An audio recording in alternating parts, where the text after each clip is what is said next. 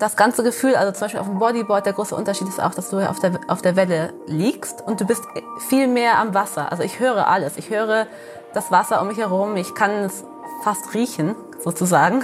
Und man, man sieht das, das Blau. Man ist fast schon wie so ein Teil von, dieser, von dem Wasser und man fühlt die Energie. Das ist so abgefahren zu beschreiben, weil du fühlst wirklich die Energie vom Ozean um dich herum. Und das ist ein super Gefühl. Und deswegen wollen auch immer alle die beste Welle und den besten Barrel, weil das da, wo man so, ich glaube, da fühlt man sich so am meisten im, im Einklang mit dem Meer. Ja, darum geht es. Das suchen wir den ganzen Tag. Das ist unser Hauptthema. Wir wachen auf, wir suchen die Welle. Wir sind ziemlich ähm, langweilige Menschen, muss ich sagen. Wir suchen immer nur die gleiche Sache, die perfekte Welle.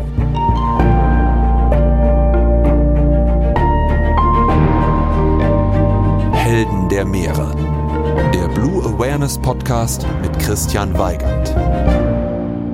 Hallo und herzlich willkommen zu dieser Episode von Helden der Meere. Mein heutiger Gast ist Joanna Schenker. Joanna ist als Tochter von deutschen Eltern in der Algarve in Portugal aufgewachsen und hat schon ganz früh ein Bodyboard in die Hand bekommen. Das Bodyboarden hat sie dann so abgeholt, dass sie fast nur noch auf dem Wasser zu finden war. Dadurch wurde sie auch immer besser und auch immer erfolgreicher. Mittlerweile hat sie neben zahlreichen nationalen Titeln auch vier Europameisterschaften und einmal die Weltmeisterschaft gewinnen können. In dieser Podcast-Folge erzählt sie von der Faszination des Bodyboardens, von ihrer Profikarriere und wie ein Weltmeistertitel ihr Leben verändert hat.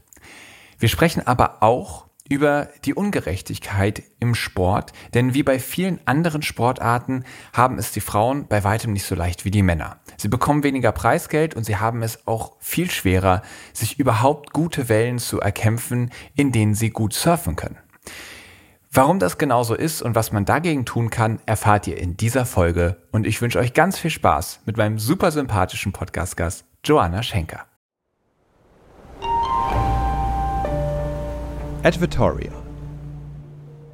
Wenn ich mir einen Film anschaue, dann ist das fast immer eine Naturdoku.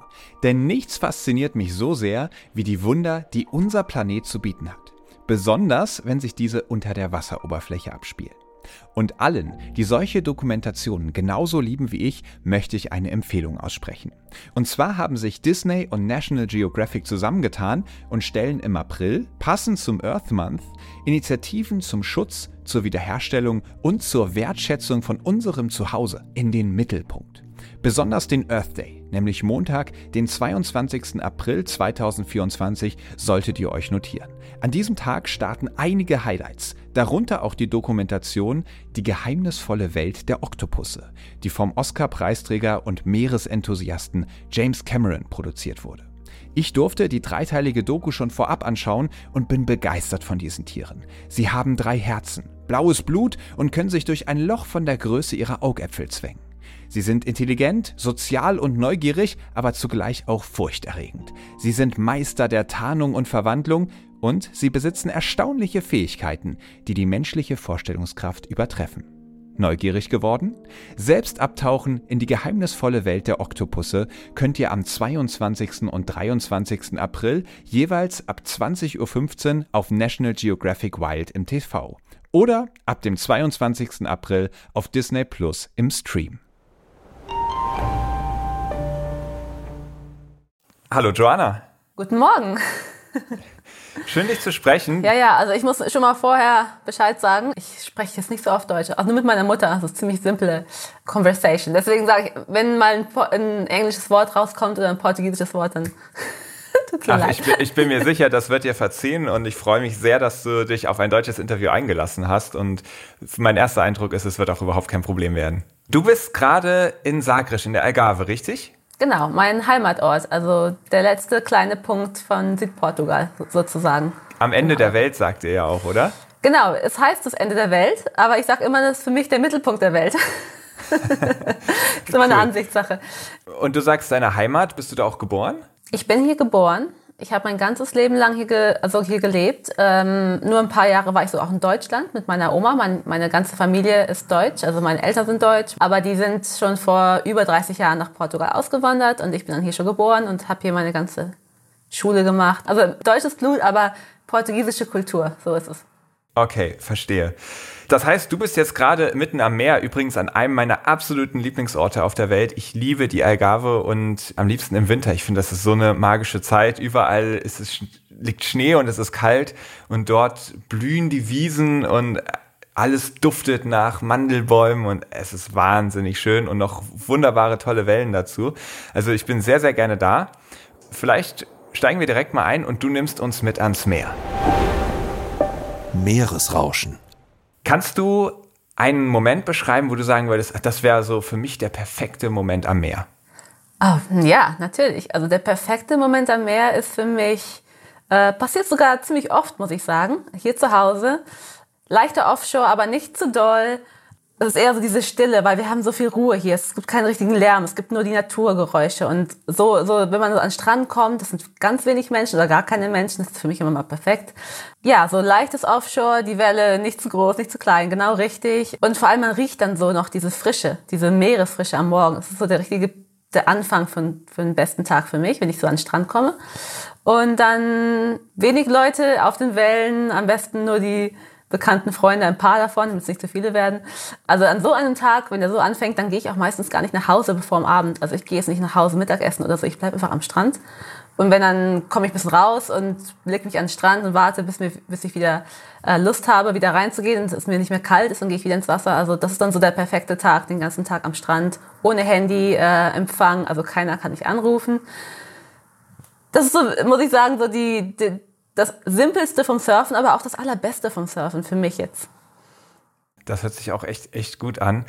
Also du bist ja Profi-Bodyboarderin. Klingt ja eigentlich so, als wäre das vielleicht auch dein Alltag, einfach trainieren zu gehen und den ganzen Tag am Meer im Wasser zu sein. Und was für viele so ein perfekter Urlaubsmoment vielleicht wäre, ist es für dich tatsächlich, ich sag mal, Büroalltag? Äh, ein kleines bisschen schon, ja, muss ich zugeben. Das Bild, was alle haben von dem perfekten Wellentag, das ist wirklich sehr idyllisch und auch wirklich wahr, passiert öfter, aber es gibt natürlich auch wirklich Tage, wo es windig ist und regnet, es ist wirklich kalt und unangenehm und die Wellen sind schrecklich und man geht dann trotzdem. Also das gehört dann, gehört dann auch dazu. Die gute Seite und die schlechte Seite, die gehen dann Hand in Hand und man ist einfach dann jeden Tag da, egal wie es aussieht. Ich würde sagen, damit die Leute auch wissen, wovon wir hier eigentlich so richtig sprechen, gehen wir mal in die nächste Kategorie. Abenteuer Ozean. Du erlebst den Ozean ja vor allem beim Bodyboarden. Magst du uns vielleicht einmal kurz erklären, was genau ist das Bodyboarden und was fasziniert dich daran so sehr? Also das Bodyboarden, ähm, das habe ich gar nicht so besonders, also ich habe mir das nicht wirklich ausgesucht, muss ich sagen, weil hier in Zagreb die ganzen Locals, die ganzen einheimischen Kids damals, die waren alle schon am Bodyboarden. Bodyboarden ist hier so der Hauptsport.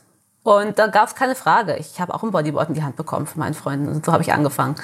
Und das Bodyboarden, der Unterschied zwischen Surfen ist, wir liegen auf dem Brett, das Brett ist kürzer und wir haben Flossen an den Füßen. Und der große Unterschied ist eigentlich nur, dass wir auf dem Brett liegen. Das natürlich ein äh, kleiner Pluspunkt ist, weil wenn man auf dem Brett liegt, dann kann man steilere Wellen ähm, anpaddeln. Das ist einfacher und auch die, die steileren Wellen dann ähm, runterfahren. Also wir suchen schon Wellen, die schön steil sind und die dann auch am besten einen schönen Tube haben oder wie man das auf Deutsch nennt, weiß ich nicht. Äh, ja, genau. Barrel Tube, ja, ich glaube, so ein richtig, deut ne, richtig deutsche Begriff dafür gibt es, glaube ich, gibt gar nicht. gar nicht. nicht. Der Tunnel vielleicht. Der Tunnel, wir suchen den Tunnel. Das sich schon sperrig an. wir möchten Tunnel fahren. Genau, das ähm, bestätigt sich für mich auch immer wieder. Also gerade so die Wellen, in denen die meisten Surfer so unterwegs sind, die auf dem Brett stehen, da findet man dann weniger Bodyboarder. Und dann gibt's so die ganz steilen Wellen, die dann auch gerne ziemlich direkt auf Felsen brechen, wo das Wasser sehr schnell ganz flach wird und dann überschlägt sich die Welle eben und diese, dieser Hohlraum, diese Barrel entsteht. Da sieht man dann die ganzen Bodyboarder, die sich dann da mit großem Vergnügen dann in diese Barrels reinstürzen und in diese Wellen, wo, wo man als Surfer dann schon irgendwie ganz schön äh, Schweißperlen auf der Stirn hat, weil man denkt, uiuiuiui, da noch den Take-off machen, das äh, wird ganz schön sportlich. Genau, das ist wirklich so halt, was uns unterscheidet. Also das heißt nicht, dass jetzt ein Bodyboarder keinen Spaß haben kann auf einer ganz normalen flacheren Welle. Machen wir auch, haben wir auch Spaß. Das ist halt nicht die Welle, die uns so auszeichnet. Die Bodyboarder tragen gerne das Heavy-Zeichen äh, auf der Stirn oder so. Ich weiß es nicht. Es ist so ein bisschen, was uns unterscheidet von den, von, also von den, von den Wellen, die wir suchen und auch von den, von den Wellen, die auf der ganzen Welt so abgesurft werden. Das ist so die, unser, unser Differentiation Point mhm. oder so. Das ist der Unterschied, ja. Du hast jetzt gesagt, du bist quasi direkt damit aufgewachsen. Erinnerst du dich noch an deine allererste Welle? Ah, die Frage, die erste Welle. Nein, ich erinnere mich nicht dran. Alle fragen mich das, die erste Welle. Aber ich kann mich an das erste Gefühl so mit einem Brett erinnern. Das war wirklich, ähm, wenn man so, ich meine, geradeaus im Weißwasser ne, an den Strand fährt, so mit, einem, mit einem Bodyboard. Das hält man mit beiden Händen fest und das ist überhaupt nicht professionell, aber man will so nicht runterfallen. Das ist so ein Spaßgefühl. Das kann man fast gar nicht wirklich erklären. Ich versuche das immer den Kids zu erklären, was die da fühlen. Und das ist so persönlich, das ist sehr schwer weiterzugeben. Das ist eine, Fro eine, eine Fröhlichkeit oder ein Stoke, das kommt so von innen. Das muss man wirklich selber einmal erfahren. Und ich sage zu allen Leuten, bitte versucht es einmal. Das ist wirklich ein Gefühl, das kann ich euch nicht beschreiben. Aber ich kenne keinen, noch nicht mal den Erwachsenen, der ganz verärgert ist in der Welt, der nicht ein Lachen auf dem auf dem, im Gesicht hat. Das ist unmöglich. Das, das ist, weil es ist so natürlich, dieses, dieses Gefühl von innen, da, dass sich alle da irgendwie amüsieren. Und deswegen sage ich immer allen Kids, hey, ihr müsst es mal ausprobieren, bitte probiert das einmal aus. Ja, und natürlich auch allen Erwachsenen, es ist nie zu spät. Und gerade dieses einmal das Weißwasser langfahren, das schafft wirklich jeder. Also es lohnt sich total. Ich kann es auch nur bestätigen. Ich habe jetzt schon, wo du davon sprichst, ein ganz breites Grinsen im Gesicht. Okay, du kannst dich also nicht an deine allererste Welle erinnern, aber es gibt bestimmt ganz viele besondere Situationen, an die du dich erinnern kannst. Also mir geht es zumindest so, es gibt so manche Wellen, ich glaube, die werde ich wahrscheinlich niemals vergessen, weil das so ein krasser, einprägsamer Moment war, das vergisst man nicht wieder. Daher die Frage an dich, ist wahrscheinlich schwierig, jetzt die eine Situation rauszupicken, aber vielleicht kommt dir ja irgendwas jetzt in den Sinn, wenn ich dich danach frage, eine Situation, die du in besonders toller Erinnerung hast, wo du sagst, wow, das war so ein krasser Moment. Ja, ich meine, es gibt sehr viele. Ich, ich bin ja schon am Bodyboarden seit 20 Jahren. Aber es gibt solche Momente, die man nicht mehr vergisst. Es ist nicht nur wegen der Welle, sondern wegen dem Ganzen, ähm, was da so passiert. Äh, ganz oft am Sonnenuntergang, wo ich noch im Wasser bin, fast alleine und dann kommen noch perfekte Wellen rein, so am Ende vom Tag und denkst nur so, wow. Ich meine, wenn ich jemandem erklären möchte, was ich gerade sehe, das ist unbeschreiblich, kann ich gar nicht. Das muss man alles selber angucken. Und zum Beispiel einen letztes Jahr, war letztes Jahr ähm, am Beliche, ähm, am Playa du Beliche, ich glaube, den kennst du wahrscheinlich auch, wenn du schon in Zagreb warst, mit den vielen ja. Treppen runter, genau. Und am Sonnenuntergang ist der Strand wunderschön, die, weil das die Sonne haut an die, an die gelben Felsen und das wird ganz so, erwärmt sich der ganze Strand und das Wasser wird nicht mehr so hellblau, sondern eher so türkisblau, ist wirklich wunderschön. Und es war niemand mehr im Wasser, ich war ganz allein, es waren richtig gute Wellen, auch große Wellen und ähm, und eine Welle kommt rein und ich dachte so, das ist, die, das ist meine Welle heute. Und die war wirklich perfekt. Also es war so eine Welle, die man ein ganzes Jahr drauf wartet. Und ich hatte Glück und es waren irgendwie drei Fotografen am Strand. Und alle haben die Welle von verschiedenen ähm, Angles, also fotografiert. Und, ja, genau, Winkeln äh, bekommen. Und das war so ein Moment, der so, wenn ich jetzt versucht hätte, den Moment zu kriegen, auch, also bewusst, hätte ich es nicht geschafft. Das ist unmöglich. Es passiert einfach. Kannst du vielleicht auch noch mal ein bisschen genauer beschreiben, wie nimmst du denn als Bodyboarderin so eine Welle wahr? Vielleicht angefangen von dem Moment, wo du siehst, da kommt die Welle auf mich zu, die sieht genau perfekt aus, das könnte jetzt die Welle sein. Chronologisch, wie läuft das dann ab? Ähm, okay, also ich sehe die Welle. Kannst du es auch gerne mit in die Barrel reinnehmen. genau, weil, ich, weil man, man sieht ja die Welle und wenn man Wellen ganz oft anguckt, dann weiß man schon, man, man, man, li man, man liest die Linie, die gerade so reinkommt. Hier in Sage sind ja die, die Strände ziemlich äh, klein und zu. Das heißt auch deswegen haben wir so gute Wellen, weil die Welle gegen den Felsen haut und dann äh, zurückkommt und sich richtig schön äh, formiert, so wie wir das haben möchten. Und es gibt natürlich dann die perfekte Welle und dann die nicht so perfekte. Und die perfekte, die kann man schon sehen. Die kann man sofort sehen. Noch eine andere Sache, das ist, äh, wenn viele Leute am Line-Up sind, dann gibt es da auch eine Warteschlange. Wir hoffen dann immer, bis die perfekte Welle gerade dann reinkommt, wenn unser Turn ist, also wenn wir dran sind. Und wenn das dann alles zusammenkommt, die perfekte Welle kommt rein, wir wissen, das ist jetzt unsere Welle, dann fängt aber auch schon ähm, die Nervosität an, weil alle gucken drauf, man paddelt auf die Welle, alle warten darauf, dass du die Welle kriegst und du möchtest auf keinen Fall einen Fehler machen, äh, weil niemand möchte einen Fehler auf der besten Welle vom Tag machen. Das ist natürlich sehr un unpraktisch und ein bisschen, äh, ja genau. Und dann schalte ich aber auch aus. Also ich, ich denke dann nicht mehr so an viele Details. Ich, ich bin dann völlig konzentriert und gucke nur auf die Welle und paddel mit meiner ganzen Kraft. Und sobald du dann die Welle hast und du, dann siehst du auch nichts mehr anderes. Die anderen Menschen, die dir zugucken, sind dann egal. Also ist dann wirklich nur noch du und die Welle. Und das ganze Gefühl, also zum Beispiel auf dem Bodyboard, der große Unterschied ist auch, dass du auf der, auf der Welle liegst und du bist viel mehr am Wasser. Also ich höre alles. Ich höre das Wasser um mich herum. Ich kann es fast riechen, sozusagen. Und man, man sieht das, das Blau man ist fast schon wie so ein Teil von dieser, von dem Wasser und man fühlt die Energie. Das ist so abgefahren zu beschreiben, weil du fühlst wirklich die Energie vom Ozean um dich herum. Und das ist ein super Gefühl. Und deswegen wollen auch immer alle die beste Welle und den besten Barrel, weil das ist da, wo man so, ich glaube, da fühlt man sich so am meisten im, im Einklang mit dem Meer. Ja, darum geht es. Das suchen wir den ganzen Tag. Das ist unser Hauptthema. Wir wachen auf, wir suchen die Welle. Wir sind ziemlich ähm, langweilige Menschen, muss ich sagen. Wir suchen immer nur die gleiche Sache, die perfekte Welle. und, und wie sieht es dann für dich aus? Also du, du, die Welle kommt dann, nimmt dich mit und du sagst dann ja schon, das ist dann ziemlich steil an dem Punkt. Also dann stürzt du ja quasi kopfüber erstmal in dieses Wellental. Und also wenn man sich jetzt mal so die ganzen Fotos und Videos an, von dir anguckt, das sind ja durchaus auch schon mal ein paar Meter, die du dann äh, kopfüber nach unten stürzt. Wie geht's dann weiter? Ja, also ich meine, stimmt, ist, ist steil, aber es ist auch ziemlich technisch. Also da, da muss schon alles funktionieren. Ähm, und Bodyboarden sieht immer so einfach aus, ist aber nicht so einfach, weil es äh, ziemlich, also man muss den Körper in die richtige Position haben, damit das Brett nicht überschlägt. Das passiert auch manchmal. Die, die Beine und die Flossen sind sehr, sehr wichtig, weil wir haben keine Finnen an unserem Bodyboard. Also da ist ja unten flach.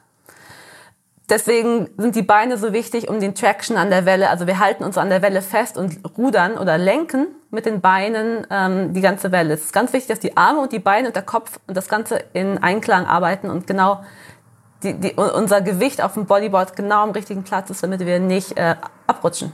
Ja, und dann, warum, worum geht es? Wir wollen halt natürlich diesen diesen steilen Drop machen und wir möchten nicht zu schnell fahren, weil sonst haben wir ja den Barrel hinter uns. Wir wollen ja im Barrel sein. Deswegen muss es ganz schön getimed werden, damit das Ganze im richtigen Timing passiert. Und wenn zum Beispiel eine Welle jetzt kein Barrel hat, dann wollen wir schnell werden und in die Luft springen. Das sind die beiden Sachen, die man so macht. Man versucht, den Barrel zu kriegen oder halt ein, ein Manöver in der Luft. Und dafür muss man schnell fahren und genau mit dem richtigen Zeitpunkt mit dem Bodyboard auf die Lippe von der Welle hauen weil die schleudert einen in die, in die Luft.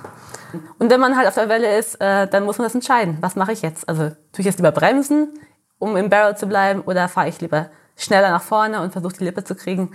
Und das sind dann Sachen, die man mit der Zeit lernt. Und es ist tatsächlich ein Ritt auf Messers Schneide, denn die Welle überschlägt sich nämlich nur dann so steil, wenn das Wasser ganz plötzlich ganz flach wird. Und ich könnte mir vorstellen, dass du da durchaus, wenn du ja auch in so heftigen Bedingungen draußen bist, also zum Beispiel finden ja auch Wettkämpfe an, an richtig krassen Spots statt. Also ich habe zum Beispiel gesehen, dass ihr in Fronton auf äh, Gran Canaria unterwegs seid. Da stand ich mal am Ufer und habe die Wellen gesehen und äh, da ist mir echt Angst und Bange geworden, wie krass die da auf die Felsen donnern. Und da frage ich mich, du hast doch bestimmt auch ein paar Situationen erlebt, in denen du dachtest, ach du Jemine, das ist äh, gerade sehr ungünstig, wo ich hier gerade hingeraten bin. Äh, ja, das passiert immer wieder mal. Früher muss ich sagen, ist mir öfter passiert. Ich bin jetzt ein bisschen älter und ein bisschen vorsichtiger, weil ich habe wirklich keine Lust, mir weh zu tun. Aber ja, unsere Wettkämpfe sind wirklich an Stellen, die sind ziemlich äh, gefährlich. Also Fronton ist ziemlich gefährlich und auch in Chile, wir haben viele verschiedene ähm, Wettkämpfe in Chile und das sind auch alles äh, also Reef, Reef Breaks eine Geschichte davon kann ich erzählen. Das war in Arica. Das ist eine richtig Heavy Welle. Ist so ähnlich wie Fronton, also kein Strand, kein Sand, nichts, nur Steine. Und das ist eine perfekte Bodyboard-Welle und die wird auch ziemlich groß. Ich zum allerersten Mal auf der Welttour, ich ganz happy, komme da an, war noch nie da, guck mir die Welle an, ich so, oh oh, weil ich meine, hier in Zagreb haben wir nur Sandstrände und ich trainiere Sand. Also wenn ich dann von hier auf einen Reefbreak fahre, ist das schon ein ziemlich großer Unterschied dann habe ich gedacht, okay, ich muss natürlich trainieren vor dem Wettkampf und es ist nicht so einfach. Bei solchen Wellen, die auf einen Punkt brechen, sind dann plötzlich 30, 40 Leute, die wollen alle trainieren und das ist die Hölle los. Es geht da richtig ab mit Paddeln und man kriegt fast keine Welle. Und dann war ich da, da draußen und dachte, okay, okay, so weit, so gut. Ähm, hab mit einem Mädel geplaudert, das war neben mir und eine Sekunde, es war wirklich eine Sekunde, guckt nach vorne, alle paddeln wie verrückt raus, also zum Outside. Und ich hätte ähm, das kann ich dir fast gar nicht richtig erklären. Das macht niemand. Das wäre der absolute Anfängerfehler äh, überhaupt. So die Welle auf den Kopf zu bekommen, an dem, an dem Punkt, wo sie bricht, da, da sitzt ja niemand. Und ich habe das nicht geschnallt, dass da gerade so ein neuer Set reinkam. Und ich habe das, es war wirklich so millimetermäßig, habe ich diese Welle nicht auf den Kopf bekommen. Und ich konnte mein Herz in meinen Ohren hören. Ich habe nur so bum, bum, bum, bum, bum, bum. Ja, solche Situationen, die sind aber gut, weil ich, du, das ist mir nicht mehr passiert. Da, da also da habe ich dann gedacht, okay, hier muss man aufpassen. Es war eine, eine ganz schnelle ähm, Lernerfahrung, so in den ersten fünf Minuten auf der Welle.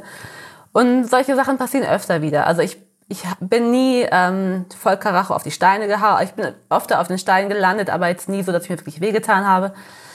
Ich passe natürlich auch auf, aber manche Situationen kann man auch nicht ähm, komplett äh, kontrollieren. Ich meine, die Welle macht, macht dann mit einem, was man was die will und man versucht halt dann zu rollen und die Hände auf den Kopf zu tun oder so, damit man nicht voll auf die Steine haut. Aber du, das ist unser Sport, habe ich jetzt schon so angenommen als Part vom Sport.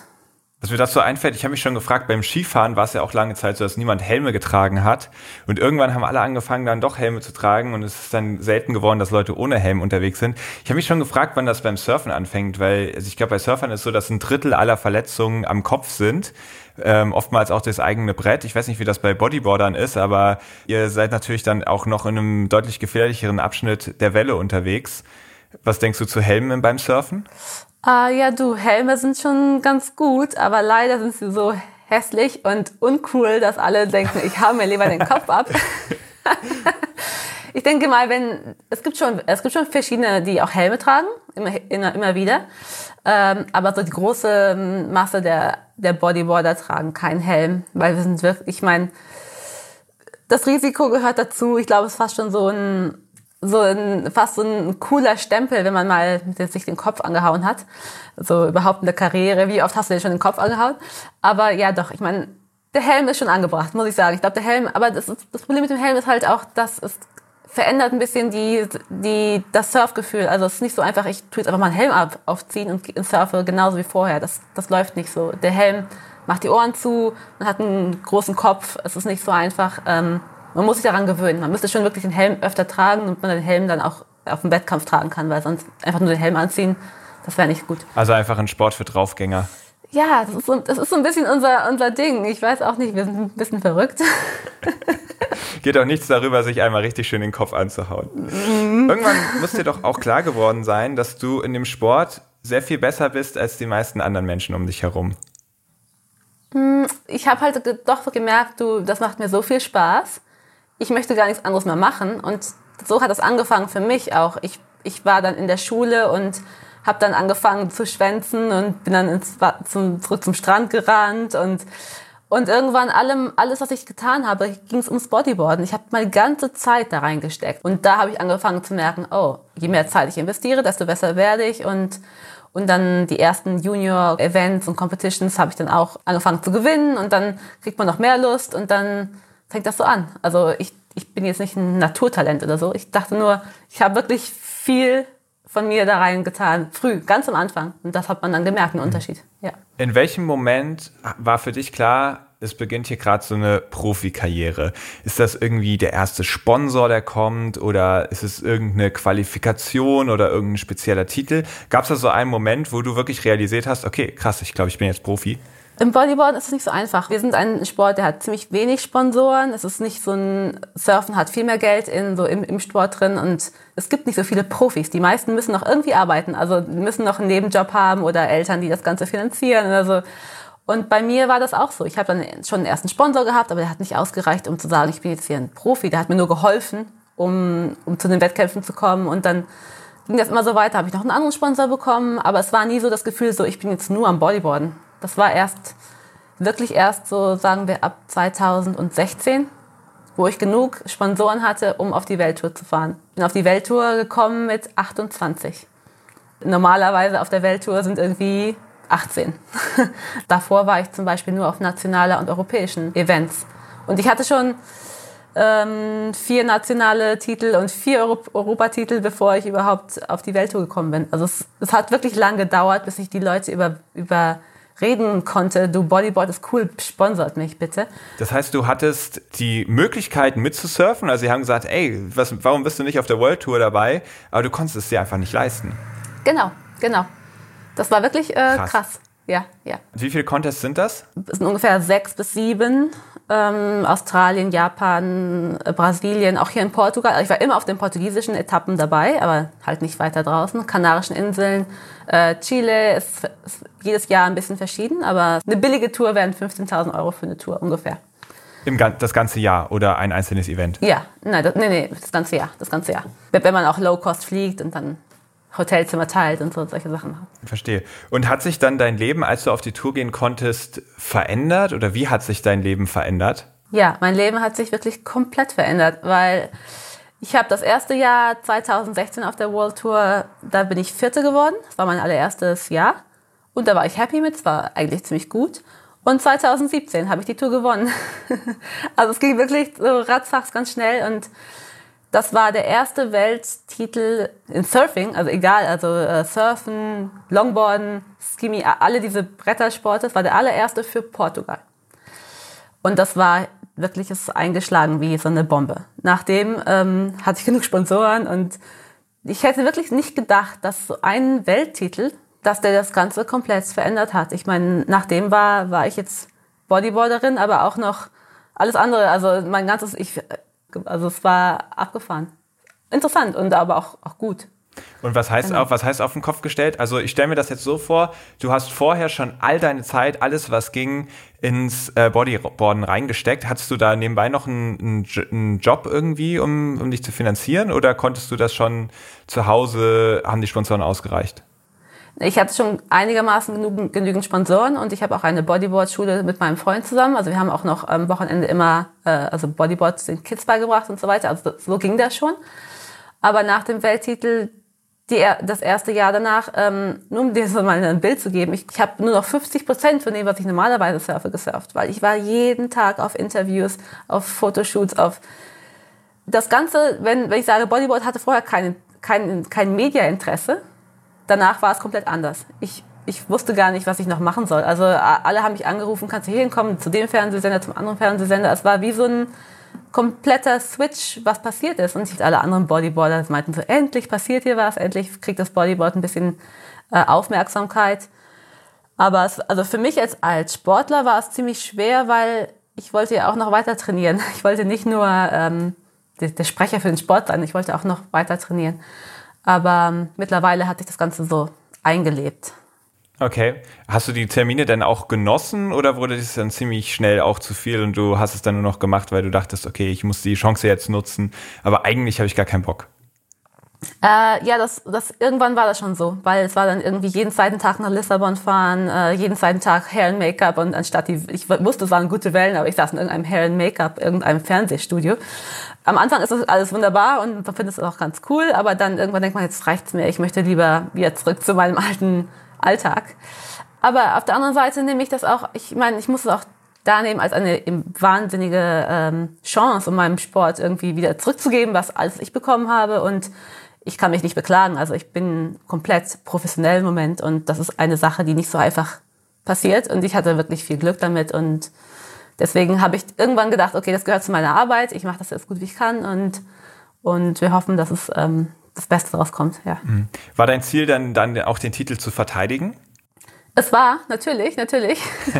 Habe ich mir schon gedacht. Dann, natürlich. Ähm, wurde dann ziemlich schwierig, weil ich irgendwie nicht mehr so viel trainiert habe und also ich bin in jedem Jahr danach immer noch in Title Contention gewesen am Ende. Hab ihn dann nicht wiederbekommen, aber es, alle denken, oh, gewinn sofort wieder. Das ist nicht so einfach. Da muss wirklich viel zusammenpassen und viel zusammenkommen. Die richtige Welle, äh, der richtige Tag und all so Sachen. Wenn du sagst, es kommt ganz oft so auf einen Moment, auf eine Welle an. In dem Jahr, wo du deinen ersten Titel geholt hast, gab es da diesen einen Moment, in dem dir klar war, okay, ich glaube, das könnte der Moment gewesen sein? Äh, ja, ja, ja. Es gab wirklich so, eine, so einen Moment. Und zwar manchmal ist es noch nicht mal das Finale, wo man dann gewinnt, den Event oder so. Es ist einfach der, der Weg zum Finale. Zum Beispiel ein Viertelfinale gegen einen so richtig starken Gegner. Das war sogar hier in Portugal. Da habe ich alle Heats ähm, irgendwie, ich weiß auch nicht, was passiert ist, aber ich habe alle Heats durchgemacht, egal wer, wer jetzt mein Gegner war. Und am Ende habe ich das Event gewonnen. Und wegen dem Event war auch nachher der Titel ähm, sicher, weil weil der hatte so viel, das war ein wichtiger Event mit vielen Punkten. Ich wollte den wirklich gewinnen und es war zu Hause in Portugal mit den ganzen Menschen am Strand und das war so, das war echt eine Riesenparty. Das war, das war Wahnsinn.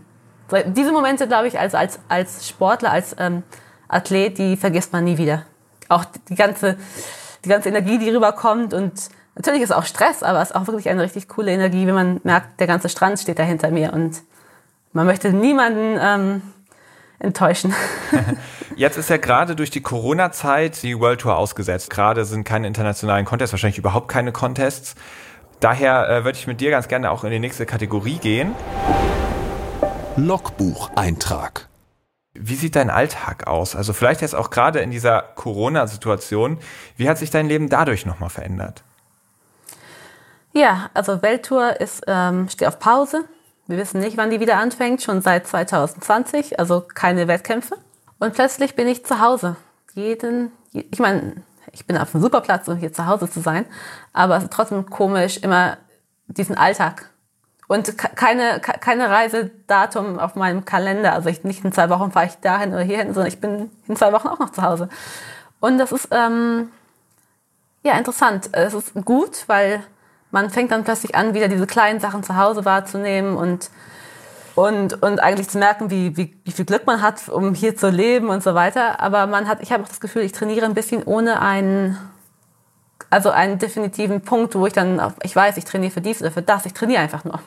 Ich trainiere, weil ich möchte ja nicht einrosten. Aber wenn die Wellen schlecht sind, gehe ich dann doch nicht mehr so doll trainieren, wie ich normalerweise trainieren würde. Dann habe ich auch angefangen, mich ein bisschen zu, zu verändern. Also ich habe angefangen, Videos zu machen und Fotos zu machen und andere Sachen zu machen. Weil Bodyboard ist ja nicht nur, es geht ja nicht nur um Wettkämpfe. Es, geht, es ist ja ein Sport, den man auch so, es gibt ja Freesurfing, ist auch schön und alle möchten das sehen. Und ich habe einfach angefangen, mich ein bisschen zu, ja, in andere Nischen zu, zu wagen, wenn ich jetzt Zeit habe. Okay, genau. und was hast du daraus gelernt über dich? Bist du mehr die Contest-Surferin oder bist du vielleicht sogar eher die Freesurferin? Ne, ich war immer schon die Freesurferin. Okay. Die war halt, ja, ja, ich war immer schon die Freesurferin, aber das Contest-Leben für mich war sehr klar. Es war so ein Job. Es war wirklich so, ich lebe meinen, also meinen Lebensstil hier. Surfen, schlafen. Wenn ich das für immer machen könnte, dann würde ich das gerne für immer machen. Und deswegen weiß ich ja auch, dass die Contests so wichtig sind, weil das ist ja das, was mir dann diese Möglichkeit gibt. Ja, cool. Dann ist es doch fast ein kleines Geschenk für dich, dass diese äh, Contest-Pflicht so ein bisschen in den Hintergrund rückt und du dafür mehr Zeit für das Freesurfen im eigentlichen Sinne am, wie du sagst, Mittelpunkt der Welt zu haben. Ja, also ich beklag mich wirklich nicht, obwohl ich es natürlich schade finde, dass man jetzt, ich weiß nicht, wie lange ähm, die Profisportler das aushalten können, keine Contests zu haben. Das ist eine andere Frage, wie lange die Sponsoren dann noch mit einem dabei sind, wenn nichts mehr passiert. Mhm. Deswegen sage ich ja, versuche ich mich auch ein bisschen zu, zu in andere Richtungen ähm, zu arbeiten, Fotos und Videos und so weiter. Das ist dann auch noch interessant für die. Aber ähm, für mich persönlich war das jetzt gar nicht so schlecht, diese Corona-Aussetzzeit. Am Abgrund der Meere. Was hast du so für Probleme an den Meeren erlebt? Vielleicht auch an verschiedenen Orten? Gab es da irgendwas, was, was dir jetzt so besonders in den Sinn kommt, wo du sagst, boah, also das fand ich da schon krass. Das war für mich ein Abgrund der Meere. Äh, ja, ich glaube, einen Strand zu finden, wo kein Plastik rumliegt, ist schon Wahnsinn. Also normalerweise glaub, liegt immer irgendwelcher Müll. Ja, ja. Unmöglich, genau. Aber eine Sache, die mir so, die, die mir so wirklich aufgefallen ist, war vor zwei Jahren war ich in Japan auf einer ganz kleinen Insel, äh, die heißt Tanegashima und die ist die, Japan ist ja schon sowieso sehr sauber, ein sauberes Land. Die Menschen sind sehr sauber und das ist eine Insel und alles sauber. Alles, das, alles sauber, aber der ganze Strand voll mit Müll. Und zwar Müll von, von China oder, und ich habe ich hab die Japanerinnen da gefragt, mit denen ich surfen war. Ich so, hey mal, warum ist das so schmutzig hier? Es passt doch irgendwie nicht auf eure Insel. Alles so schön sauber, alles so gepflegt. Und sie meinten, ja du, wir räumen hier auf, aber morgen sieht das genauso aus also der Müll, den diese kleinen Inseln abbekommen, der nicht von ihnen selber ist. Also es war irgendwelche anderen äh, chinesischen ähm, Schriften auf den ganzen Müll, der rum, rumlag am Strand. Ich meine, wir machen alles richtig, wir sind sauber, aber dann bekommen wir den Müll von irgendwo anders. Und das Meer ist ja, ist ja von allen. Und wir können die Tür nicht zumachen. Man kann ja nicht die Tür schließen.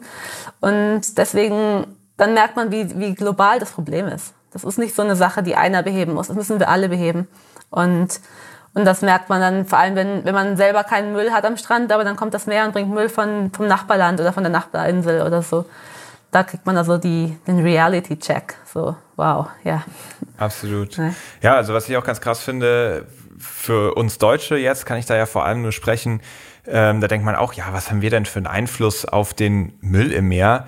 Ähm, ich meine, wir wohnen ja größtenteils gar nicht an der Küste und achten auch noch zusätzlich darauf, den Müll nicht irgendwie in die Natur zu schmeißen. das Problem ist ja allein schon, dass wir überhaupt Plastikmüll produzieren, weil das, was wir in den gelben Sack schmeißen, was dann recycelt wird, wird dann ja auch zu einem gewissen Teil, und das sind in absoluten Zahlen echt richtig, richtig viele hunderte, tausende Tonnen Plastikmüll von uns, die ins Ausland verkauft werden. Und genau in die Länder, in denen besonders viel Plastikmüll ins Meer gelangt. Und ja, das heißt, das ist, ist dann tatsächlich auch unser Müll, selbst wenn ich gefühlt alles richtig gemacht habe, der potenziell noch irgendwo dann in Japan oder sonst wo auf der Welt, weil es gibt ja eigentlich nur einen Ozean, es ist ja alles miteinander verbunden, dann dort landen kann. Also deswegen fällt es mir mittlerweile auch total schwer zu sagen, ich mache ja eigentlich alles richtig, weil also solange ich noch Plastik benutze, kann ich das gar nicht mehr mit gutem Gewissen von mir selber glauben. Genau, genau. Darum geht es ja, dieses Aufwachen von wegen, ah, ich wohne ja nicht am Meer, ich schmeiße ja keinen Müll an den Strand oder so. Nee, es, ist, es geht schon wirklich darum, unsere ganze Art und Weise zu leben zu verändern. Und, und das ist eine der Sachen, die ich jetzt auch mache seit drei Jahren. Einer meiner Sponsoren ist das Aquarium von Lissabon, das ist einer der größten der Welt. Und wir haben ein Projekt, das heißt Schenkers Kultur. Und mit dem gehe ich in portugiesische Schulen, mache da so die Auditorium von der Schule voll mit, mit Kids und er, erzähle denen ganz einfach meine Geschichte vom Meer, also meine Geschichte vom Sport und warum das Meer so wichtig ist. Und das hat am Anfang war ich äh, sehr nervös, weil ich war total, also wie nennt man das? Schüchtern? Ja, ich konnte nicht äh, vor anderen, also ich wollte noch nie vor anderen Menschen irgendwas vortragen oder so, ganz schrecklich. Und vor allem nicht vor Teenagern, so 150 Teenagern vor denen stehen und dann darüber zu sprechen. Aber dann habe ich das angefangen und es war abgefahren. Also wie viel die darauf eingehen. Ich hatte nie ein Problem mit zum Beispiel Lärm oder so. Alle waren immer super nett, also die Kids immer super nett zu mir und haben da auch zugehört und haben da mitgemacht und Fragen und Reden und so weiter. Ja, cool, aber das spricht auf jeden Fall auch für dich als äh, Vortragende, wenn die ganzen 150 Jugendlichen auf einmal mitmachen und zuhören. Wie machst du das? Du sagst, du, äh, du erklärst denen oder versuchst denen zu zeigen, warum das mehr auch für sie wichtig ist. Ähm, was sind da deine Argumente?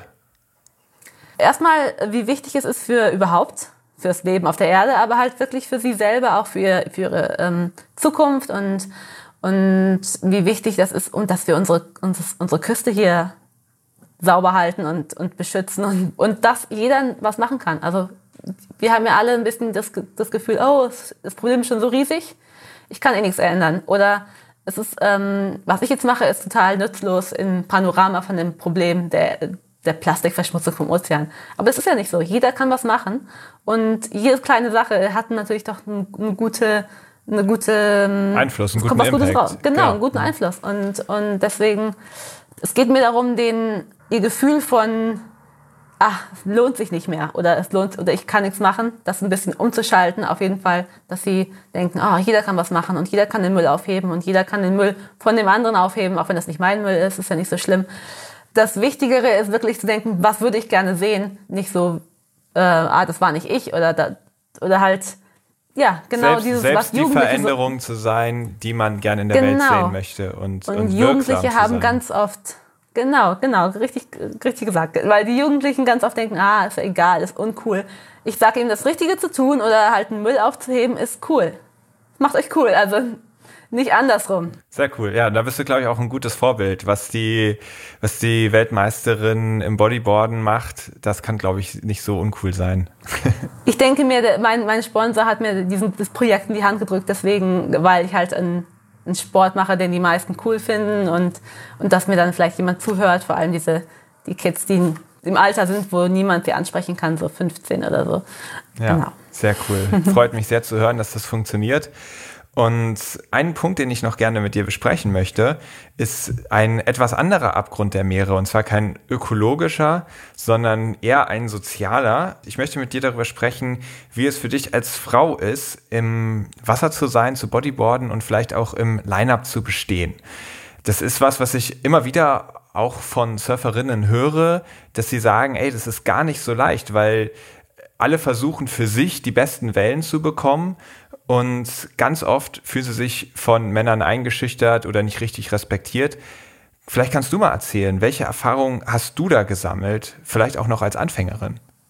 Ah, ja, also ich, was du hörst, äh, ist wirklich wahr. Passiert wirklich schon. Das ist schon ein Unterschied. Vor allem, also für mich war es vielleicht nicht so schwierig, weil ich in dieser kleinen Local-Szene hier von Sarisch angefangen habe und weil man dann ganz schnell auch ähm, Freundschaften hat und die älteren Locals, die fangen dann an, einem ein bisschen zu helfen und auch mal, weißt du, so, wenn dann alle auf die Welle paddeln, dann heißt es, ah, jetzt ist Joannas Turn. Also niemand paddelt, bitte lass Joanna. Also, also das fängt dann schon an zu passieren und das macht wirklich einen Unterschied, wie schnell man dann weiterkommt und wie schnell man besser wird, wenn man gute Wellen bekommt. Das ist wirklich wahr und das ist ein Problem, das ich dann öfter habe, wenn ich irgendwo hinreise und auf, oder auf Wettkämpfen vorher trainieren möchte, auf diesen, in Fronton zum Beispiel, kann ich dir sagen, es ist fast unmöglich, eine Welle zu kriegen als Frau. Auch, auch wenn ich da trainiere für den Wettkampf, weil das sind dann irgendwie 40 hungrige ähm, Competitors, die wollen auch alle trainieren und ihr Foto haben und so. Und dann ist es wirklich fast unmöglich, äh, eine Welle zu bekommen an solchen Tagen. Selbst als also Weltmeisterin, wo alle dich ja. kennen und wissen, ja. ah ja, guck mal, das ist Joanna. Scheiß Alle sind dann plötzlich irgendwelche Meister. Okay. ja, ja, ja. Das ist scheißegal. Also es ist wirklich so von wegen, wer schneller paddelt, wer mehr Go for it hat, bekommt die Welle. Und wenn man dann sich da selber nicht so wichtig, also so sicher ist, wenn ich dann paddel mit der kompletten ähm, Einstellung, ich bekomme die Welle, dann bekomme ich sie vielleicht sogar. Aber wenn ich dann selber ein bisschen zurückhalte, weil ich mir nicht so sicher bin, ob ich die Welle kriege oder ob die gut für mich ist oder ob die zu groß ist oder so, dann, wenn, wenn die das merken, dass man da so ein bisschen ähm, schüchtern ist, dann ist man weg, kriegt man keine Welle mehr. Das geht ganz schnell. Deswegen surfe ich so gerne hier zu Hause, weil hier zu Hause ist schon wirklich so, wir haben da so eine Regel, jeder kriegt eine Welle. Wenn mein Turn ist, ist mein Turn, egal wie gut die Welle ist. Wenn sie die beste vom Tag ist, ist es trotzdem meine. Also ich, ich habe den Respekt, den kriegt man dann über Jahre, wenn man dann immer da ist und bekommt man auch schon so, so, ist wie so eine Leiter, die man so hoch, hochklettern muss. Also ich muss schon sagen, es ist ein Unterschied. Die Frauen haben es wirklich schwerer. Natürlich ich habe auch viele Freunde, die sind richtig nett und die, die Anfängermädels, wir haben viele Mädels, die hier auch anfangen, die werden dann schon so wie ein bisschen beschützt und dann, wenn eine, eine Welle reinkommt und ist, dann heißt es jetzt, hey, niemand paddelt, lass die oder die eine Welle kriegen. Aber, ähm, aber also, eigentlich ja, ist es ja auch stimmt. nur, dass sie überhaupt das bekommen, was ihnen zusteht, weil ihr sagt, ey, wir haben Surfregeln, eigentlich gibt es diese Surf-Etikette, diese Surfregeln gibt es ja überall und jeder kennt das. Eigentlich sollte das ja selbstverständlich sein. Und schon krass, dass du dann auch sagst, ja, wenn ich an andere Orte gehe, ich meine, klar, es gehört einerseits auch das Selbstvertrauen und Selbstbewusstsein dazu, zwischen all diesen Leuten, die teilweise auch wirklich mit einer aggressiven Körpersprache versuchen, sich ihren Raum zu schaffen, ja. Die stellen sich ja nicht hinten an, sondern die paddeln erstmal an allen vorbei und dann bist du eigentlich dran, aber dann starten sie schon mal die Welle an und gucken dich so an nach dem Motto, ja, nimmst du sie jetzt oder nicht? Und also da brauchst du dann schon echt äh, viel Mut, in dem Moment auch zu sagen, ja, ich mache das jetzt noch. Und ganz abgesehen von diesem Selbstbewusstsein, wo ich ja vermuten würde, das hast du mittlerweile, ist vielleicht auch eine Frage wert. Hast du mittlerweile das Selbstbewusstsein, an jedem Spot, an dem du bist, dir dein Recht einzufordern? Äh, nein. Nein, habe ich nicht. Habe ich nicht, sage ich ganz ehrlich. Es ist, weil, was du gerade äh, da gesagt hast, das stimmt total. Es ist nicht ein, ein gutes Gefühl oder eine, eine gute naja, Energie, um, um da so zu lernen. Ja, krass. Der nächste Punkt, der kommt, dass ich ähm, auch von vielen Surferinnen höre, ich bin dran, ich nehme die Welle, ich mache alles richtig und trotzdem gibt es andere Leute, die droppen mir rein, also die nehmen mir die Welle weg. Wie reagierst du, wenn dir jemand die Welle wegnimmt? Also es gibt teilweise Locals, die, wenn du denen die Welle wegnimmst, dann äh, wirst du im Wasser verprügelt. ich weiß nicht, ist das auch dein Mittel der Wahl? Also ich, ich verprügel niemanden, ganz ehrlich gesagt. Aber ich habe schon mal ein paar Leute angeschrien, muss ich sagen. Reinjobben ist eine mega respektlose Sache und wenn die Wellen groß sind, ist auch gefährlich. Also ich droppe wirklich niemanden rein und ich kann das nicht, wenn das jemand mir macht. Ich, passiert mir nicht so oft, weil wenn ich merke, die, die Person, die vor mir paddelt, hört nicht auf zu paddeln, dann nehme ich die Welle meistens gar nicht, weil ich möchte gar nicht in die Situation kommen, wo mir jemand reinjobbt. Hier zu Hause passiert das eigentlich nicht, aber ist mir schon passiert auf anderen Wellen auf der Erde. Wenn ich dann, dann nicht der Local bin, dann weißt du, dann normalerweise sage ich dazu gar nichts und komme wieder raus. Wenn das hier zu Hause passiert, ja, dann, dann schreie ich schon die Person vielleicht an oder sag, hey, hast mich nicht gesehen oder kommt immer darauf an, wer das gerade war und mit welcher, mit welcher Energie der das getan hat. Ähm, ich stelle mir vor, ich meine, hier zu Hause sind dann auch andere 20 Locals, die haben das alle gesehen. dann muss ich meistens gar nichts sagen, die regeln das für mich. äh,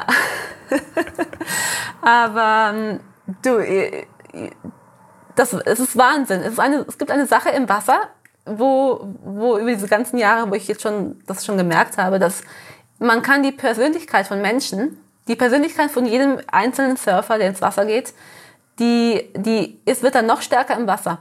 Also es gibt wirklich Menschen, die ganz schnell Ärger bekommen, egal wo sie sind. Nur von ihrer Verhaltensweise im Wasser oder am Line-Up. Und es gibt Menschen, die haben nie ein Problem, egal wo sie hingehen. Manchmal merke ich schon, ich kann Leute sehen, wie sie, wie sie schon paddeln. Und dann kann ich fast schon merken, okay, ich glaube, mit diesem hier wird es Probleme geben oder irgendwas am Liner passiert oder mit anderen Menschen gibt es nie Probleme. Das ist äh, sehr interessant, muss ich sagen. Ja, kann ich bestätigen. Also habe ich so noch nie drüber nachgedacht, aber jetzt, wo du das sagst, kann ich, kann ich verstehen. Manche Leute, die paddeln raus und du weißt schon nach den ersten fünf Paddelzügen, das, die Stimmung ist ab jetzt eine andere für alle und diese Person, da wird es gleich irgendwie krachen. Auf jeden Fall, ja. Genau, genau. Das passiert ganz oft. also, dass selbst du als Weltmeisterin und einfach, ich dachte so, ja, okay, irgendwann hat man diesen Stand erreicht, da ist man so bekannt und, und jeder weiß, ah, krass ist Joanna und fühlt sich dann irgendwie gibt dir deswegen allein schon den Respekt, dass du einfach dein Recht bekommst, dass du, dass du mit Respekt behandelt wirst. Dass selbst das nicht der Fall ist, finde ich schon echt krass. Und wie ist es dann erst für Frauen, die vielleicht noch nicht mal local sind, weil sie irgendwo als Touristen wohin kommen und aber auch das Meer für sich entdecken wollen und dann auf einmal feststellen, ich bin hier wirklich das unterste Glied in dieser Treppe, von der du gesagt hast, die man sich hocharbeitet. Wie soll man da überhaupt Spaß am Meer empfinden oder, oder entwickeln? Du, es ist, ist nicht einfach. Ich muss ganz ehrlich sagen, wenn ich jetzt anfangen würde, heutzutage, weil ich habe ja vor 20 Jahren angefangen, da waren noch nicht so viele Menschen im Wasser und ganz wenig Frauen. Also da war man fast schon so Ausnahme und das ist auch ein bisschen einfacher, wenn dann jetzt ein Mädel ist oder zwei Mädel. Ich würde jetzt vielleicht gar nicht anfangen. Jetzt ganz ehrlich gesagt, ich weiß nicht, ob ich jetzt, heute, zum ersten Mal ein Bodyboard in die Hand nehmen würde und damit weitermachen würde. Ich glaube, mir würde die, den Spaß, der Spaß wirklich vergehen. Ich sehe das hier an unseren Stränden andauernd, wie wie kontrolllos alle einfach nur nach vorne fahren und es gibt keine Regeln mehr, niemand kennt die Regeln mehr, äh, niemand kennt die Surf-Etikette. Das ist wie so ein Zirkus. Und deswegen bin ich ganz froh, wenn dann sogar die Locals da so ein bisschen, naja, System reinbringen. Auch wenn es vielleicht für manche Leute unfair ist. Aber dann zumindest droppt niemand einem rein, weil man weiß, das macht man hier nicht oder so. Und es ist fast schon einfacher ja. muss ich sagen. Ja, mit einem sehr guten ja. Freund zusammen habe ich auch schon mal so drüber nachgedacht. Wir, wir glauben irgendwie am, es wäre fast am besten, wenn es so, so eine Person geben würde, die einfach immer das Go gibt und genau sagen kann, du bist jetzt dran, du bist jetzt dran, du bist jetzt dran. Selbst Der Sheriff, die, ja. Genau, so ein Sheriff. Selbst wenn die Person das so ein bisschen unfair machen würde und so ein paar Leute bevorteilt, wäre es, glaube ich, für alle trotzdem noch am allerbesten. Weil sonst kommt es einfach dazu, dass ein paar Leute sich's rausnehmen. Und dann entsteht so ein ganz komisches Gefühl von Gerechtigkeit. Weil dann wurde dir reingedroppt und dann denken Leute auf einmal, ja gut, dann ist es jetzt aber auch mein Recht und gerecht, dass ich jetzt auch mal jemand anderen reindroppe, weil mir wurde ja eben auch schon eine Welle geklaut. Und dann, genau. dann kannst du es völlig vergessen, weil dann ist, dann ist, ja. dann ist Ende. Genau, genau. Deswegen sind die älteren Locals immer ganz äh, gut drin, wenn die da, weißt du, die beste Welle vom Tag gehört dem älteren Local, der weiß, was er tut. Aber der macht dann auch so wie so ein bisschen halt eben dieses jetzt du, jetzt du, jetzt du, jetzt du und dann können alle zumindest eine Welle haben und von vorne bis Ende die ganze Welle für sich und das, mittlerweile ist es schon ganz praktisch. Und, und, und ähm, nimmst du selber vielleicht auch so ein bisschen die, diese Sheriff-Rolle für dich an, weil du dann ja auch jetzt mittlerweile ganz oben in der Hierarchie stehst? Manchmal schon, manchmal schon. Wenn ich das Gefühl habe, es ist gerade nötig, dann schon. Vor allem, wenn dann viele jüngere, auch die jüngeren Locals, die sind, haben so viel Energie. die muss man manchmal so ein bisschen weißt du, zurück auf ihren Platz, auf ihre Leiter packen. Aber immer ganz freundlich, immer so ganz, ähm, ich muss meistens gar nichts sagen. Es ist einfach nur, wer dann anfängt zu paddeln und wenn man dann richtig doll paddelt, dann hören alle auf und dann kriegt man wieder das System rein. Ah, es ist schwer, weil ganz oft versucht man mir so den Hut aufzusetzen von wegen, ich möchte, dass alle Menschen auf der Welt surfen oder Bodyboarden. Das möchte ich gar nicht. Ich, ich glaube, es geht gar nicht. Es ist, ist, kein, ist kein Massensport. Wer ist nicht wie so ein wo alle joggen gehen können. Ist einfach nicht. Der Strand ist, ist klein und die Wellen sind wenige und das ist kein Massensport. Ja, ist limitiert. Na? Ja, ist leider so. Ja, es ist limitiert. Es ist limitiert, ja. Also ich finde, ich möchte wirklich, dass jeder seinen Spaß hat. Ich finde nur nicht, dass es, es kann nicht so vermarktet werden wie von wegen, komm, wir gehen alle surfen. Das, das sollte nicht der Anspruch nicht. sein, genau. Es sollte nicht der Anspruch ja. sein, alle Leute zum Surfen zu bringen, weil äh, dann wird niemand mehr Spaß am Sport haben. Aber so natürlich jeder, der Lust darauf hat, es auszuprobieren, die Chance zu erhalten, weil es der Ozean gehört ja niemandem und äh, ist nur für die reserviert, ja. Eben, eben. Und es ist auch wirklich eine sehr gute, ich meine, der Ozean bringt so viel, vielen Menschen auf so vielen verschiedenen Arten und Weisen, dass es nicht fair ist, jemanden da auszusperren. Also, ne? Cool. Und nochmal auch ein, ein weiterer Punkt, den ich jetzt selber noch nicht so miterlebt habe, aber ich glaube auch die Struktur in den Wettkämpfen ist auch ziemlich ungerecht zwischen den Geschlechtern. Wie sieht das mit den Preisgeldern aus? Sind die gerecht ja. verteilt? Nee, nee, nee. Also äh, Surfen, also die WSL hat ja jetzt ein gleiches Preisgeld für Frauen und Männer beim Surfen. Das war Wahnsinn. Und wir wollten da auch hin. Wir haben, ich, bin, ich war viele Jahre die, die Vorsprecherin der Frauen auf der Welttour. Habe da ziemlich viel äh, mich versucht durchzuhauen mit den ganzen anderen Männern, die da sitzen. Aber ähm, das haben wir noch nicht hingekriegt. Wir haben ungefähr ein Drittel vom Preisgeld. Und mit also welcher Argumentation? Vor, also wenn du dich dafür einsetzt, dann müssen die dir ja auch erklären, warum wird es nicht fair verteilt? Ähm, wir sind weniger. Das Argument ist immer, wir sind weniger Frauen am Starten. Sind wir auch. Aber das heißt nicht, dass wir, also ich meine, um ich, um, damit ich in, in Australien auf den Wettkampf komme, muss ich genauso viel ausgeben wie der Mann, der von Portugal nach Australien fährt. Also unsere Ausgaben sind haargenau die gleichen. Unsere Gefahr, wo, wenn wir in Fronton surfen, ist genauso gefährlich wie für, die, für den Mann. Also es, eigentlich ist alles das Gleiche, nur wir haben halt weniger Wettbewerber auf der Tour. Ich finde trotzdem nicht, dass es fair ist, weil die Top Frauen, die machen genauso viel wie die Top-Männer. Und wie sieht das bei den Sponsoren aus? Gibt es da Unterschiede? Ähm, bei den Sponsoren muss ich ehrlich sagen, ich zum Beispiel habe eher das Gefühl, da sind die Frauen fast so ein bisschen besser dran. Ah, okay. Jetzt, ja, als Frau zum Beispiel hier in Portugal ähm, habe ich es einfacher, in Mainstream Marken oder Sponsoren zu kommen als manche Männer. Einfach nur, weil es ein bisschen interessanter ist, eine Frau mit einem Bodyboard. Und es gibt viele Marken, die auch Frauen unterstützen möchten. Deswegen muss ich jetzt persönlich sagen, es ist fast schon ein Pluspunkt. Bei den Sponsoren aus dem Mainstream, also Marken, die es nicht direkt mit Bodyboard zu tun haben. In den Bodyboard-Marken selber ist es total schwer. Bei anderen Marken, wo die nicht so drauf gucken, was die Frauen machen, was die Männer machen, es geht nur um was der Sport, also was ist diese Person, da ist es fast schon einfacher, muss ich sagen. Könnte ja vielleicht auch sein, weiß ich nicht, ähm, dass die dann ja nicht nur eine Bodyboarderin sponsoren, sondern eventuell auch gleich ein hübsches Model mit dazu bekommen? Äh, okay, muss ich zugeben, hilft auch manchmal. weil auch die, die Zeitungen lieber eine Frau fotografieren wahrscheinlich als jetzt ein Mann oder das hilft natürlich dabei, das hilft dazu und das ist wieder mal dieses Klischee äh, von den Frauen im Bikini am Strand im Grunde genommen ist es auch verkehrt, weil ich meine, ein Athlet ist ein Athlet und es geht darum, was hat er, was macht er mit seinem Sport und wie gut ist er im Sport und so. Also da, ob du jetzt da, weißt du, ein Bikini bist oder ein Short, sollte jetzt eigentlich nicht das Ding sein. Aber ich meine, wir wissen ja, wie die Welt läuft und mhm. ja. Verstehe. ich muss sagen, die Bodyboard-Tour verfolge ich nicht so sehr wie die Surf-Tour. Und da fällt mir immer wieder auf, es gibt morgens den Bericht, wie sind heute die Wellen? Und dann sagen sie, ja, äh, heute findet leider kein Contest statt, denn die Wellen sind heute viel zu schlecht, wir machen morgen. Aber dafür starten dann heute die Frauen und da geht's jetzt gleich los mit dem ersten Heat.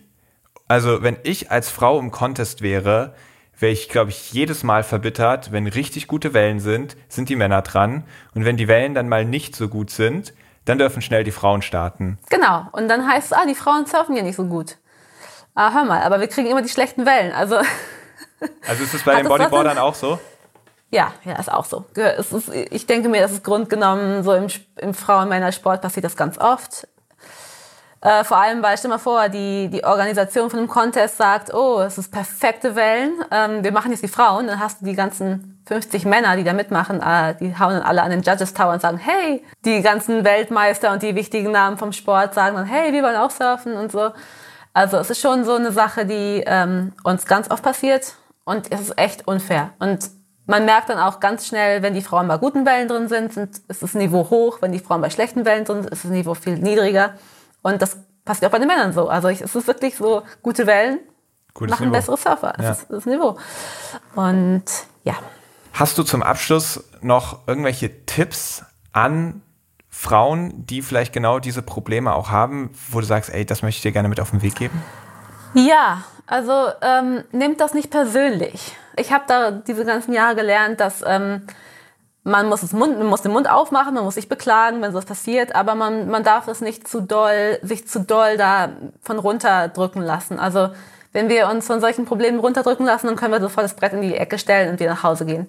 Ich denke mir, nach einiger Zeit, wenn man hartnäckig ist und auch sich, ja, man muss sich schon ein bisschen beweisen, was auch ein bisschen doof ist, muss ich sagen, aber man muss sich schon konstant, wenn man konstant ähm, etwas tut und dort ist und dann kriegt man auch einen Respekt. Und wenn der dann da ist, dann ist es einfacher, ähm, diese Sachen umzudrehen. Also ich denke mir bei den Frauen im Surfen zum Beispiel, die haben auch da lange dran ge gearbeitet und mittlerweile haben sie gleiches Preisgeld. Das dauert. Wahrscheinlich, was wir gerade machen, wenn wir uns beklagen, aber trotzdem auf diesen Wettkampf gehen, die Wellen sind groß, dann gehen wir trotzdem ins Wasser und dann nach paar Jahren werden wir halt ernster genommen. Wir müssen uns schon ein bisschen beweisen, wenn das der Weg ist. Ich denke mir, dann ist es auch viel, viel einfacher für die, für die Männer, die die ganzen Entscheidungen treffen und so weiter, dann auch wirklich uns dann auch zu sagen, okay, weißt du was, gute Wellen, die Frauen gehen rein. Wenn dann auch die Wellen, die Frauen wirklich gute Wellen machen. Das ist halt. Also die ganzen Sache, Entscheider die sind auch Männer. Ja, genau. Das ist natürlich auch ein Ding. Die ganzen Entscheider sind Männer. Und dann ist es natürlich sehr schwer, als Einzige da zu sagen, hey, wir wollen auch surfen, das sind gute Wellen und so. Ähm, ja.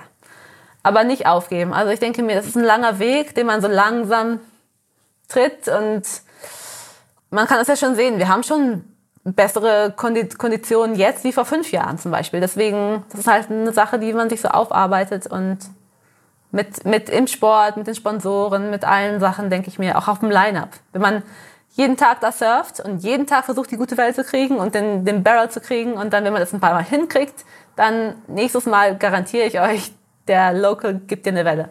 Das ist halt einfach so. Man muss sich da schon ein bisschen bestätigen. Männer und Frauen genauso. Das ist mhm. bei den Männern genauso. Okay. Und vielleicht ganz zum Abschluss noch ein Appell von der äh, Bodyboard-Weltmeisterin an die Männer im Line-Up. Zuerst mal, ich denke mir, die meisten Männer mögen schon gerne Frauen auf dem Line-Up haben. Das ist immer viel netter, wenn wir da sind. Und es ist wirklich eine, eine Frage, die man einen die Tür aufmacht zu einem, zu einem Ort, wo, wo vielleicht viele Frauen sich nicht so wohlfühlen, weil sie gar nicht wissen, wie es da abgeht. Und wenn man dann zu einem freundlichen Line-Up ankommt, dann ist es viel einfacher, man surft besser, alles ist besser. Und das ist wirklich für jemanden, der jetzt da ankommt, ein großer Unterschied. Ein sehr, sehr großer Unterschied. Cool. Also ja. einfach zu sagen, ey, für viele Frauen ist das ein Ort, wo man sich nicht so leicht wohlfühlt, wo man sich nicht so ein, leicht eingliedert, sei vielleicht besonders freundlich und hilft den, den, Frauen dabei, gerade wenn man neu ist, da gut reinzukommen. Und da ist nochmal eine Frage an dich. Wenn ich dann sozusagen im Line-Up sitze und dann kommt eine Frau rausgepaddelt, ich will jetzt ja auch nicht so tun, so nach dem Motto, ja, ich bin jetzt der Mann und ich zeig dir mal, wie man das hier macht und, äh, und ich, ich sag dir, welche Welle gut für dich ist oder sowas. Wo ist da die Grenze oder wo, wie, wie beweist man da gutes Fingerspitzengefühl? Äh, schon zum Beispiel, wenn die Frau schon mal die Initiative hat, auf die Welle zu paddeln, dann lässt man sie einfach paddeln, weißt du? Weißt du, die, diese, diese, die, diese, ganz oft paddel, paddelt man auf eine Welle und da ist der andere, der paddelt neben dir genauso schnell wie du. Das alleine tut einen schon total ab, ab ähm, also schon. Ja, das bremst einen den Kopf schon aus, ja. Komplett, komplett, sogar schon am Kopf. Deswegen, wenn die Welle kommt und die Frau paddelt die Welle an, dann einfach nicht paddeln, einfach sagen, yeah, oder irgendwie, go, go, go, ist schon mal ganz eine gute Sache. Man muss nicht viel machen, man muss einfach nur die, die, die Frau einfach mal machen lassen lass sie einfach mal selber machen. Sehr so, cool. so ja, in de, ja, in der Richtung. Hammer. Kommen wir zur allerletzten Kategorie zum Abschluss.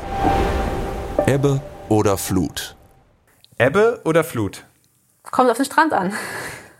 Perfekte Wellen mit vielen Surfern oder alleine in mittleren Bedingungen? Oh, puh, mittlere Bedingungen. Okay. Hai oder Delfin? Du, Haie, Moment. Was heißt im Moment? Ich hatte ja so ein cooles äh, Erlebnis mit Haien, blauen Haien, so diese netten blauen Haie ähm, auf den Azoren. Mit denen bin ich ein bisschen rumgeschwommen im Wasser und das war so abgefahren, äh, dass ich im Moment total fasziniert bin über Haie. Ja. Ich hatte so ein nettes Erlebnis mit diesen blauen Haien, die so ganz lieb sind. Das äh, hört sich ja erst da nicht nach dem an, was man von einem Surfer erwarten würde.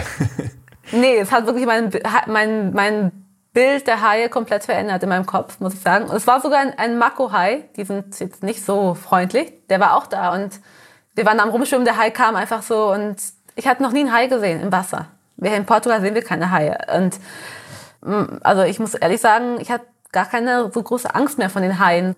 Wie war das in dem Moment, als du den Marco Hai dann zum ersten Mal gesehen hast? Hattest du in dem Moment erst kurz Angst oder warst du da schon ganz ruhig? Nee, wir waren alle ganz ruhig. Da war ein Blauhai, dann kam der Marco, der Blau hat sich ein bisschen, ist ein bisschen wegge weggeschwommen. Der Marco hat einfach nur den, die Fische da gefressen, die, da, die wir da ins Wasser geschmissen hatten, damit die Hai überhaupt ankommen. Ich wusste gar nicht, dass es ein Marco ist, muss ich sagen. Vielleicht kommt das hat natürlich geholfen, ruhig zu bleiben. Ja, genau. Aber man konnte schon einen Unterschied sehen, wie der, wie, der, wie der gefressen hat, wie die anderen Haie. Nee, es ist einfach nur, ähm, wenn man mal im Wasser drin ist, unter Wasser auf die Haie guckt, dann hat man das Gefühl, man ist gar nicht das Futter. Also ich habe mich nicht gefühlt, als wäre ich Haifutter. Ich habe nur ge gesehen, wie die sich verhalten unter Wasser. Eine Sache, die man ja nie erlebt. Und wenn man als Surfer auf der Oberfläche da so schwimmt, dann ähm, hat man das Gefühl, man kann nicht kontrollieren, man sieht den Hai nicht, man weiß nicht, was unter einem ist, dann, dann kriegt man Angst, weil man hat das Gefühl wirklich, man ist so total ausgeliefert und unter Wasser ist es komplett anders. Ich hatte wirklich zwei, zwei komplett andere ähm, Erlebnisse, zum Beispiel Surfen in Australien, Angst vor Haien, immer runtergucken, wo ist da vielleicht ein Hai und im Wasser sein mit den Haien, das sind so zwei verschiedene Welten. Und das heißt, anders. das hat dir jetzt auch die Angst genommen, das nächste Mal in Australien äh, hast du nicht mehr ganz so viel Angst vor Haien? Äh, das kann ich jetzt nicht sagen, weil ich habe gesehen, wie die Haie, ähm, wie schnell die sind und wie, wie, also wie wirklich, wenn die einen wirklich mal beißen wollten, dann kann man nicht viel dran tun, wenn man auf dem Brett sitzt oder liegt. Ich glaube, da ist man wirklich sehr ausgeliefert. Aber ich habe auch verstanden, dass es die Haie nicht Menschen jagen oder nicht dich essen möchten. Das ist nicht so. Die sind, wenn die dich beißen, ist es nur um zu gucken, was du bist oder aus Neugierigkeit.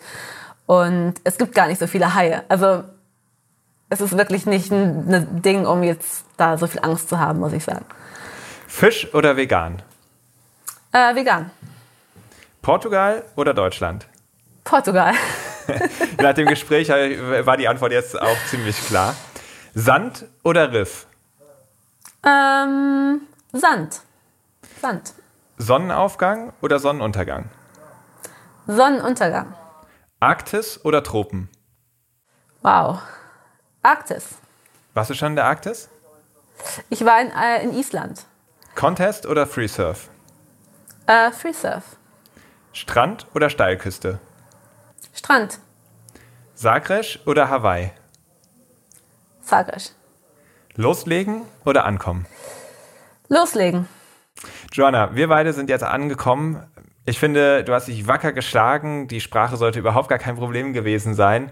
Vielen Dank, dass du uns mitgenommen hast auf deine ganzen Abenteuer auf dem Bodyboard und so ehrlich auch gesprochen hast.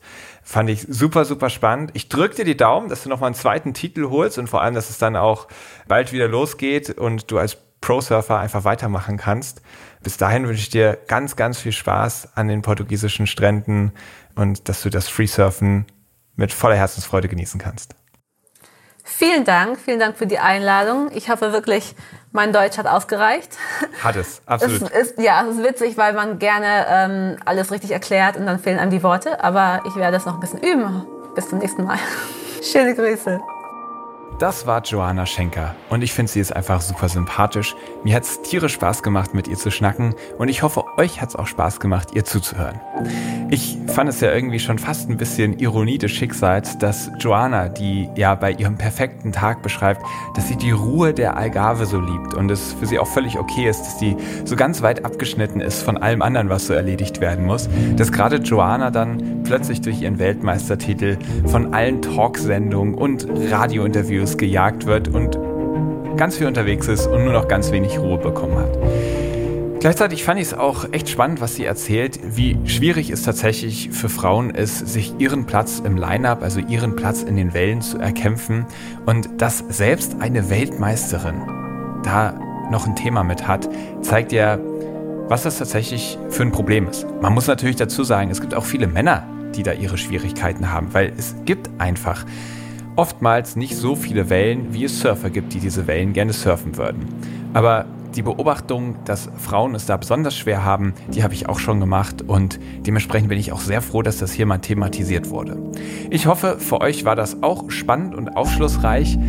Wenn es so war, dann freue ich mich natürlich, wenn ihr dem Podcast folgt, wenn ihr ihn weiterempfehlt und wenn ihr mir einen Riesengefallen tun wollt, dann lasst gerne auf iTunes auch eine Bewertung da und ihr könnt mir natürlich auf allen anderen Kanälen, also bei Instagram oder bei Facebook oder per E-Mail, eine Nachricht schreiben, falls ihr irgendwelche Anregungen habt, falls ihr irgendein Feedback habt oder falls ihr Gäste habt, die ihr gerne mal für den Podcast vorschlagen wollt.